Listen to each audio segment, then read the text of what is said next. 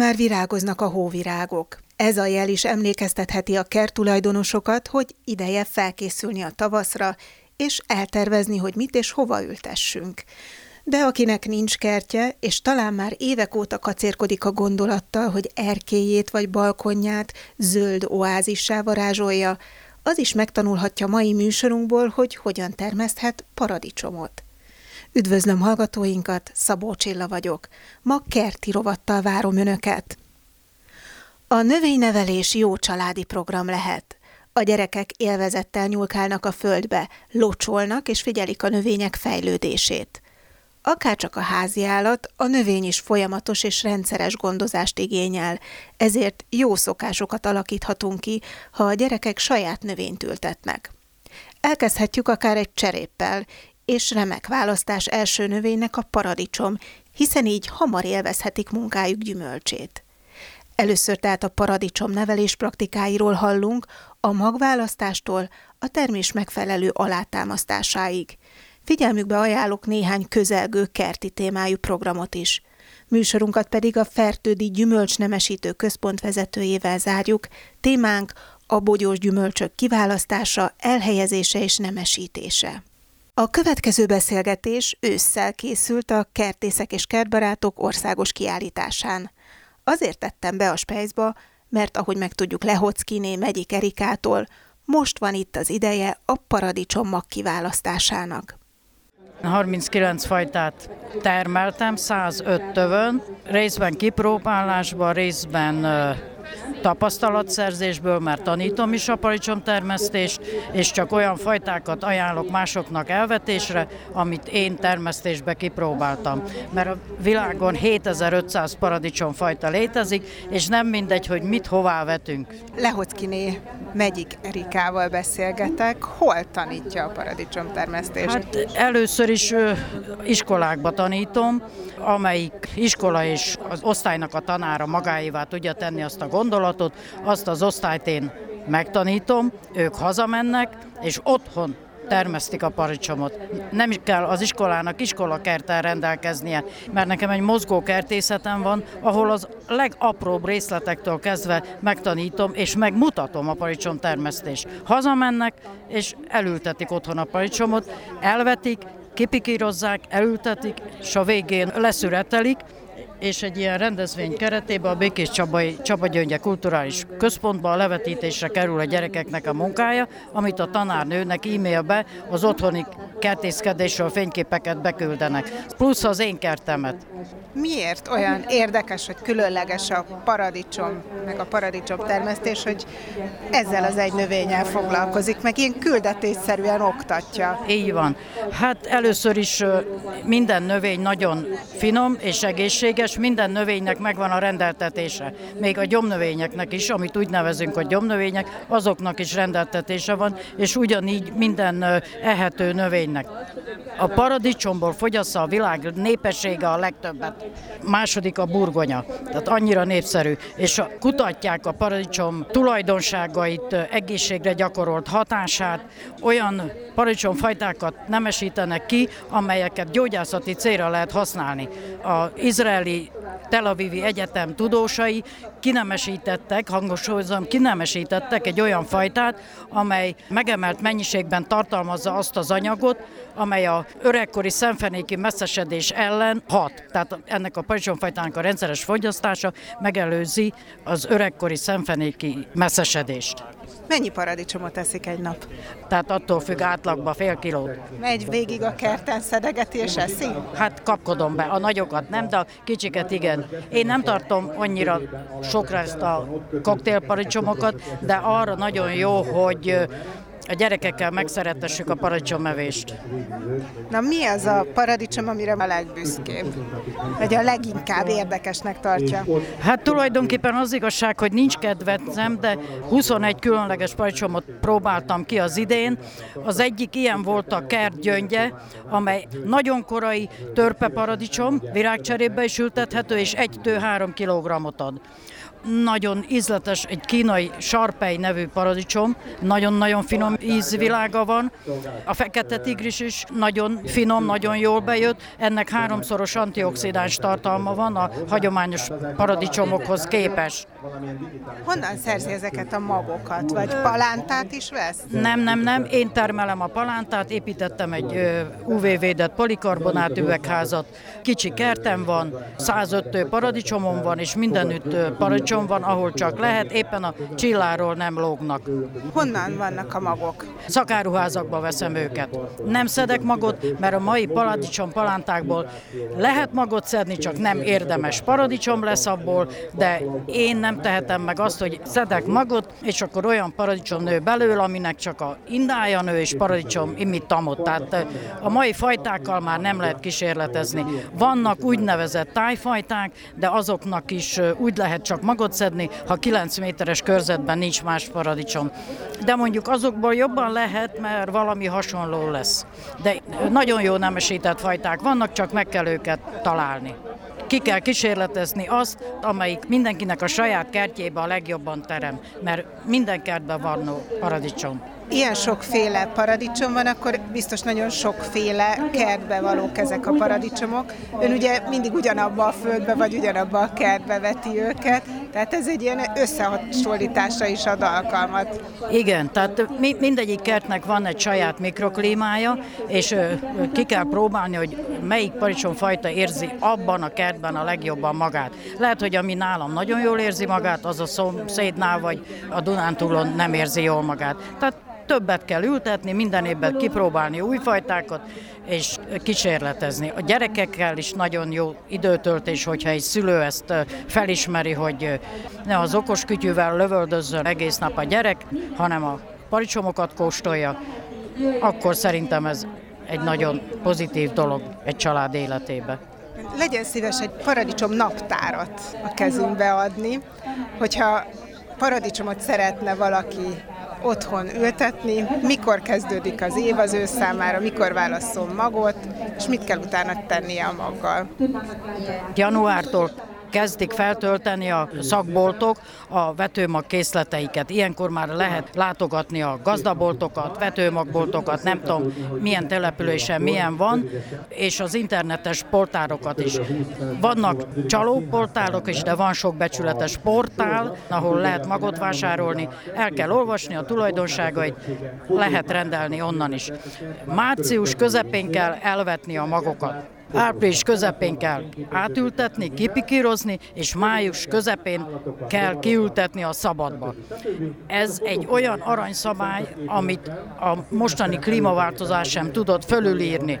Ugyanis lehet, hogy az idő április végén olyan, hogy kiültethető lenne a paradicsom, de nem szabad bedőlni ennek az időjárásnak, meg kell várni a fagyosszenteket, hogy milyen idő lesz akkor, és csak utána, hát a körül, ha azt mondják, hogy nem lesz fagy, nem lesz rossz idő, akkor szabad csak kiültetni. Ugyanis ha bármilyen rossz idő vagy éjjel hideg, ugyan nincs fagy, de hideg van, nappal nagyon fölszökik, az a növény nem tud alkalmazkodni ehhez a gyors változáshoz, ezért a sejtjeibe egy olyan legyengülés következik be, ami miatt fogékony lesz a későbbiekben a betegségekre. Életerős palántát kell nevelni, ha tud valaki, meg életerőset kell venni, de nem szabad korán kiültetni. Elvetjük a magot, hogy vessük, mekkora távolságban, mibe vessük. Lehet paradicsomot vetni virágládába, virágcserébe, 5 literes vödörbe, 10 literes vödörbe, ezek mind ki vannak lyugatva,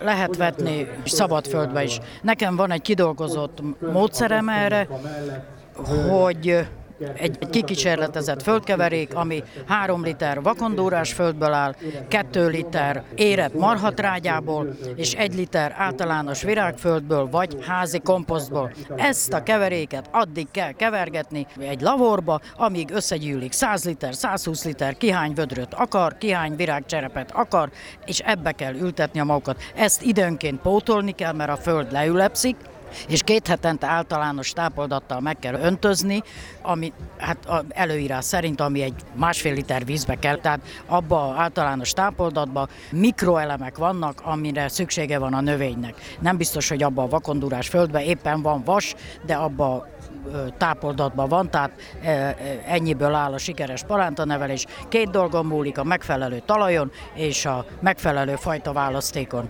Én egy kivis dobozokba ültetek 30 szemet, egy centi mélyen, március közepén, egy hónap múlva poharakba palántázom. Ilyenkor a három levéltől ötig kell átpalántázni. Ugye a tejfölös pohárba 10 centi mélyre kerül, ezen a 10 centi távolságon telehozza a gyökérrel, amikor a szabadföldbe, vagy vödörbe, vagy virágcserébe, bármibe ültetjük, akkor még hozzáteszünk 10-15 centit, ott szintén növesz gyökeret, és 20-25 centi hosszan veszi föl a utólag kifejlesztett gyökérzetén keresztül a, a növény a tápanyagot. Életerős, ellenálló, méregzöldek és ilyen paricsamok vannak rajta, Hát fontos, hogy jó gyökele legyen, és akkor ehhez az kell, hogy miután a magok kikeltek, és megerett a növény, a pohárban jól meg tudjon erősödni a gyökere, és utána a helyén, a szabad földbe is még, a szárát is még takarni kell, mélyen berakni a földbe, hogy még a száron is kifejlődjön gyökér. Így van. Mi az a pikírozás? Átültetés. A,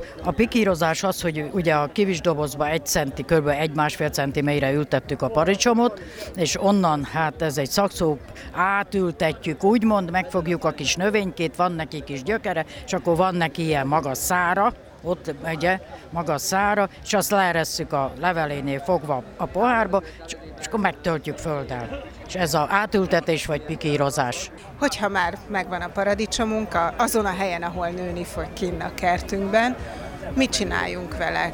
Legyen neki egy kötélrendszer, amire felfuthat, egy bot mellé kössük, mi a jó mód? A törpe paradicsomoknak elég egy kis bot, kis pálcika, hogy amerre dől, az a rengeteg növény, vagy két oldalra kipálcikázzuk, a virágcserébe meg a, a balkonládába, a úgynevezett determinált fajtákat, amik olyan egy méter bokorparadicsomnak is nevezik. Van amelyik paradicsom, mit tudom én, 60 centis, a másik 1,20, tehát ezeket nevezük bokorparadicsomokat. Ja, a törpeparadicsomot meg a bokorparadicsomot is párosával ültetjük egy fészekbe vagy egy helyre.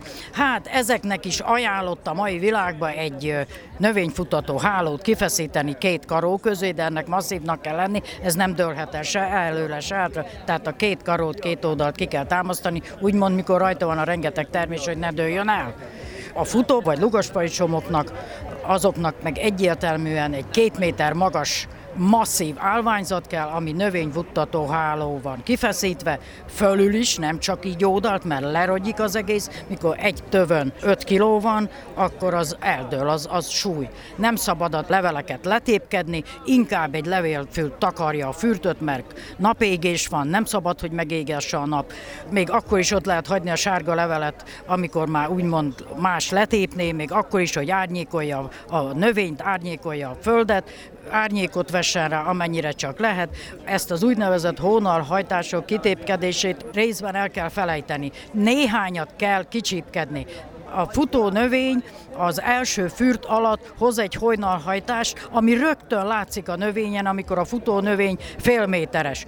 Az első fürt alatt, ami nagyon rövid idő alatt olyan vastag lesz, mint a főszár, és ezt feltétlenül meg kell hagyni, minden futó növény, bármely, a két szár az egy minimum, de én több főhajtást hagyok, és semmi baja nincsen, ami satnya azt le lehet kicsit csipegetni, de nem szabad lekopasztani a növényt, ezt el kell felejteni. 2500 követőm van egy Facebook csoportban, akiknek pajzsontermesztést tanítok, és olyan rémséges képeket küldenek, és csak mondom, hogy trágyázni, trágyázni, hogy erős legyen, és a hónalhajtások és a levéltépkedést tessék elfelejteni. Így lehet sikeresen paradicsomot termeszteni.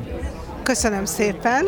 Lehocki Némegyi Erikával beszélgettünk a paradicsom termesztés csinyáról, binyáról akár paradicsommagot is választhatunk, de növényvédelmi tanácsokat, kertészeti tapasztalatokat is hallhatunk a Kertészek és Kertbarátok Országos Szövetsége által több éve megrendezett Nyitni kék vető magiszszaporító anyag bőrzén és vásáron. A helyszín ezúttal is Budapest 12. kerületében a Vigyázó Sándor Művelődési Központ. A vetőmagbőrze napja pedig február 10-e szombat. A Debreceni Egyetem február 9-ére hirdette meg házi kertek környezetkímélő növényvédelme címmel azt a nyílt tanfolyamot, amelyet hobbi kertészeknek tartanak. A résztvevők megismerkednek a növényvédelem elméleti és gyakorlati alapelveivel, elsajátítják a legfontosabb károsítók felismerését, biológiáját és az ellenük történő védekezés lehetőségeit. Továbbá alapismereteket szereznek a kiskerti körülmények között is biztonságosan alkalmazható, korszerű, környezetkímélő növényvédelmi eljárásokról. A Debreceni Egyetem és a MATE is hirdet palánta nevelő tanfolyamot. A debreceni képzést március másodikán tartják, és február 23-áig lehet rá jelentkezni. A MATE palánta nevelő tanfolyamának helyszíne a Soroksári telephely lesz, ahol március 22-én és 23-án gyakorlatban sajátíthatják el a jelentkezők a jó minőségű palánta nevelés fortéjait. A házunk táján kerti rovatát a bogyós növények termesztésével folytatjuk. Hova lehet málnát, ribiszkét, szedret telepíteni? Milyen talajra, mennyi napfényre és vízre van szükségük a bogyósoknak? Varga Jenő, növénynemesítő, gyümölcsnemesítő, a Fertőti Kutatóintézet állomásvezetője a bogyós gyümölcsök közül Magyarországon mindegyik jól érzi magát? Hogyha én otthon szeretnék a kertembe bogyós gyümölcsöt, akkor mi szeret majd legjobban az én kertembe lakni? Ahhoz, hogy mit szeretnénk, az egyrészt úgy indul, hogy mi az, ami nekünk kedves. Tehát ha Szamócába gondolkodunk, ha Málnába gondolkodunk, ha Riviszkébe gondolkodunk, ugye mindegyiknek megvan a saját talajigénye, területigénye, akkor ennek megfelelően kell kiválasztanunk a fajt. A probléma az az, hogy vannak nagyon jó termő tájai Magyarországon a bogyósoknak, de vannak olyanok, ahol például magasabb a méztartalom, ahol magasabb a pH, amiket nem szeretnek. Tehát mi mindig azt szoktuk mondani, hogy a bogyósaink azok a savanyúbb talajokat szeretik. Például a bőrzsönyben ezért van nagyon sok így van, így van. bogyós gyümölcs. Igen, mi a Nógrádi termőtájba szoktunk dolgozni termelőkkel, meg Somogyban vannak kapcsolataink, ezek mind olyan területek, ahol konkrétan a növények rácáfolnak a saját adottságaira, tehát túl teljesítenek, sokkal jobb eredményeket mutatnak, mint amit valójában tudnak. Sajnos a mi területeink, a fertődi kutató egy picit messzesebbek, tehát ott egy picit határon vagyunk a termesztésnek. Mondják termőtájnak, de ott is inkább a savanyú területeket kell megcélozni. Ugye ez a talaj az heterogén közeg, tehát konkrétan megmondani, hogy pontosan hol a legjobb, ezt még akár a házi kertekben is nehéz. Erre tipikusan jó példa, hogy lehet, hogy az egyik kertben a gyümölcsfa teljesen jól vizsgázik, a másik kertben meg idő előtt kipusztul. A bogyósoknál amit tudni kell, hogy ez a 6-7 közötti pH, tehát mint mondtam az enyhén savanyú, kivéve ugye az áfonya. Az áfonyánál nagyon drasztikusan savanyú pH-ba kell gondolkodni, tehát 4-4 és felessel lehet számolni. Mi azért ezt a 6-7 közöttit szeretjük. Ez vonatkozik a riviszkére és a málnára. A szamóca egy kicsit toleránsabb, ő azért kicsit jobban el van a semleges körüli pH-n, csak a szamócán meg arra kell figyelni, hogy ő meg a lazább talajt szereti, tehát inkább a homokosabb területek, ezért van a Lajos Mizse környéki részeken a kiváló termeszthetőségi terület. És ami még fontos, ami az utóbbi évek tapasztalata, a klíma. Tehát tüzőnapra, fekete ribiszkét és málnát tenni mondhatom azt, hogy tilos. Tehát ö, olyan szinten nem bírják a meleget, nem bírják a napot, olyan szinten kell nekik a szűrt fény, a félárnyék, ez lehet mondjuk egy ö, lombosfa árnyéka, ezt mi ilyen agrárerdészeti kísérletekkel már vizsgáljuk, vagy lehet egy árnyékoló hálóval fedett sátor, vagy lehet egy gyümölcsfa védett árnyéka, tehát semmiképp nem úgy kell gondolkodni be, mint hogy disznövénybe szolitterként elültetjük valahova kertnek egy tüzőnappal kitett részére, hanem lehetőleg védett helyre tegyük, és amit szoktunk mondani a legfontosabb, a víz, víz, víz. Sekély gyökerű, vízigényes növények. Uh-huh. Ugye az, hogy az én kertem mit szeret majd, az nem biztos, hogy én el tudom dönteni, hogyha csak nem vizsgáltatom be valahol a talajt, ami a kertemből Igen. származik. De hogyha nem tudom bevizsgáltatni, akkor miből derülhet ki, hogy milyen az a talaj? Vannak a területnek úgynevezett ilyen típusjelző növényeik, amik úgymond a savanyúbb talajokat jelölik, tehát ha ilyen bodza előfordulott a környéken, vagy akácok, ezek általában a savanyúbb talajoknak az igazolói, meg amit én mindig szoktam mondani, hogy meg kell nézni, hogy mi van a környéken. Tehát ha valaki úgy indul el, hogy lehet, nem lehet, járjon körbe. Nézze meg a szomszédot, a második szomszédot, a másik utcát.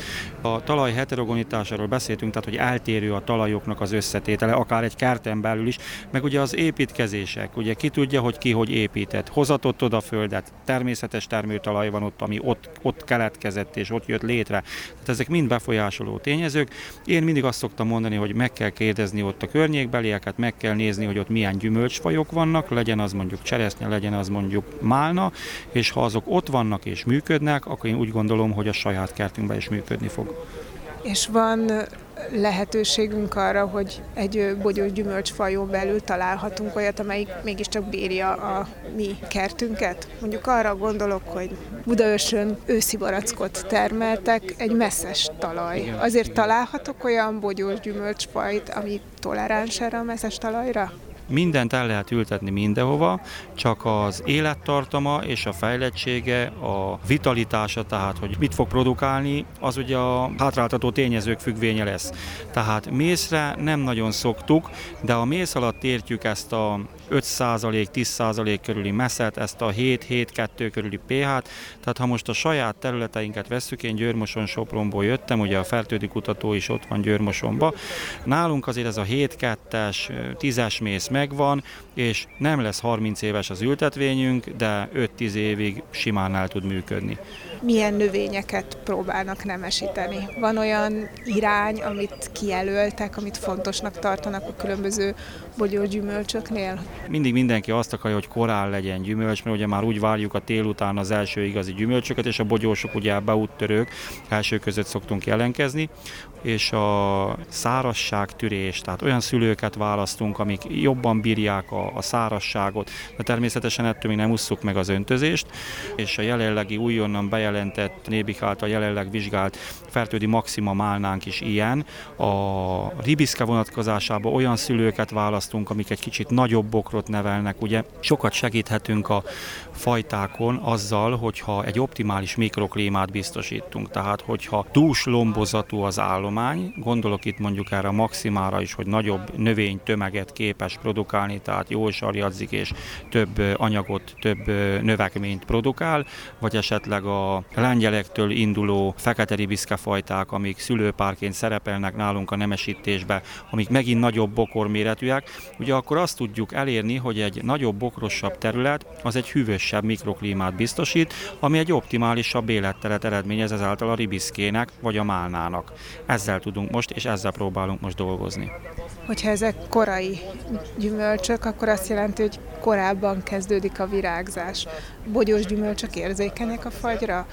Mert azért ez elég gyakran megtörtént az utóbbi években, hogy mondjuk februárban volt egy akár tavaszi meleg időszak, és utána jött a fagy.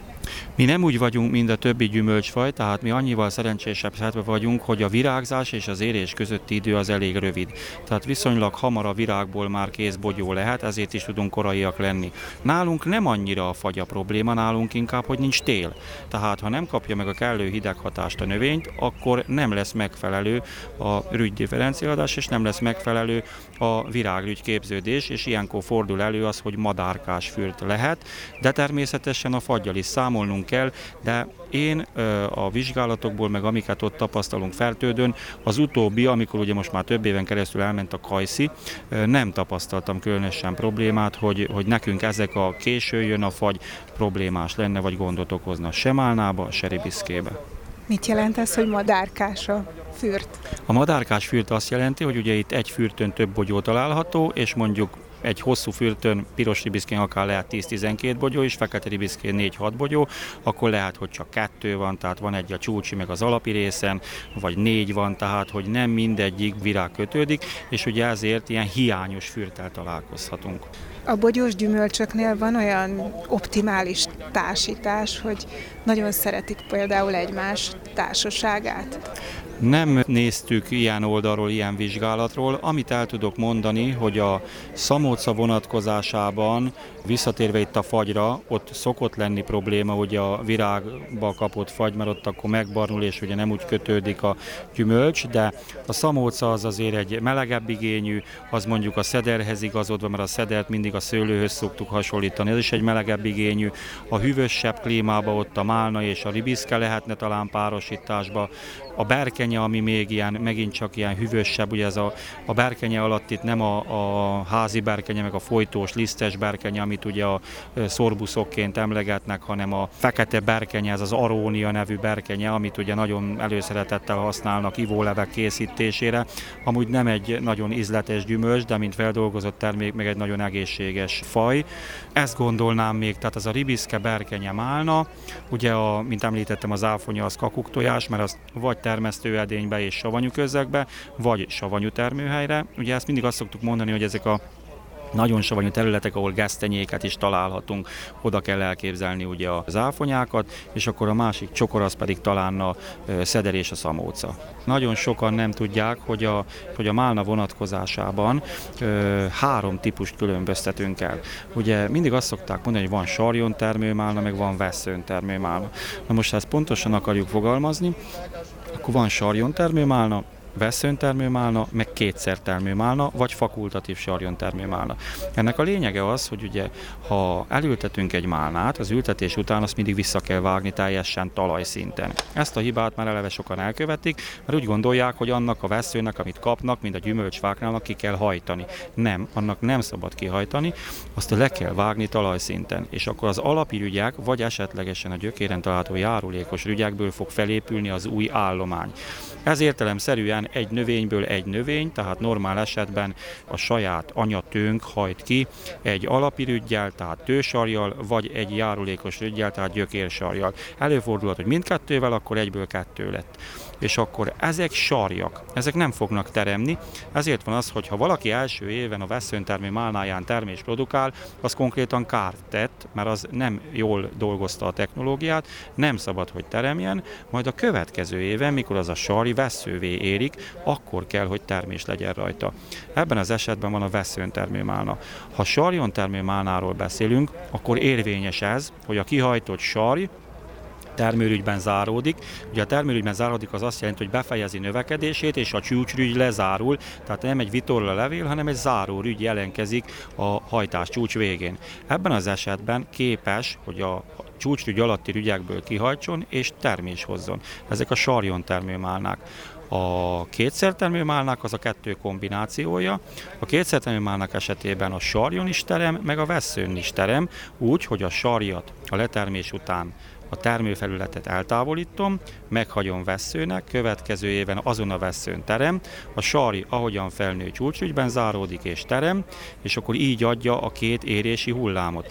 A sarjon termőnél viszont egy érési hullám van, de az nagyon hosszú, és a sarjon termő málna az a málna, amit valójában kaszálos málnának is hívunk, tehát a technológia lényege, levágom, kihajt, terem, levágom. Tehát eltüntetem a teljes növényállományt a területről. A málna fajtáknál vannak ezek a úgynevezett folyamatosan termő málnák, amik többször is szüretelhetők, ez valamelyik a kettő közül? Úgy kezeli a rendszer, és ugye úgy vásárolják a vevők a faiskolákba, hogy folytontermő és veszőntermő, vagy folytontermő és egyszertermő. A veszőntermő az az egyszertermő, az van ugye szezonban, amikor ugye elérkezik a málna szezon, június elején. A kétszertermő, amit már folyton termőnek említenek az emberek, csak van az, az, az a különbség, amiről beszéltünk, hogy június-júliusban terem egyszer, aztán érződik egy kis szünet és augusztus-szeptemberben még egyszer, ezért kétszer termő. És van a sarjon termő, ami a ténylegesen folyton termőt, az pedig ugye, mint említettem, amint csúcsügyben záródott, tehát június-júliustól végig, akár a szezon végéig terem. A bogyós növényekről Varga Jenőt, a Gyümölcstermesztési Központ Fertődi Kutatóintézete állomásvezetőjét hallottuk. Műsorunk elején a paradicsom termesztés fogásairól Lehockiné megyik Erika adott áttekintést. Köszönöm figyelmüket! Holnap a házunk táján élő adásában Gró Ilona, a ringató módszer kitalálója és lánya Gál Viktória Emese lesz a vendégem. Beszélgetünk arról, hogy hogyan segítenek a régi mondókák és dalok a szeretetteljes kapcsolat kiteljesítésében, arról, hogy hogyan hatnak ránk és a gyerekekre, és persze arról, hogy mi volt az a vonzerő, ami anyát és lányát is a zenés ringatás felé húzta. Várja önöket holnap is a szerkesztő, Szabó Csilla.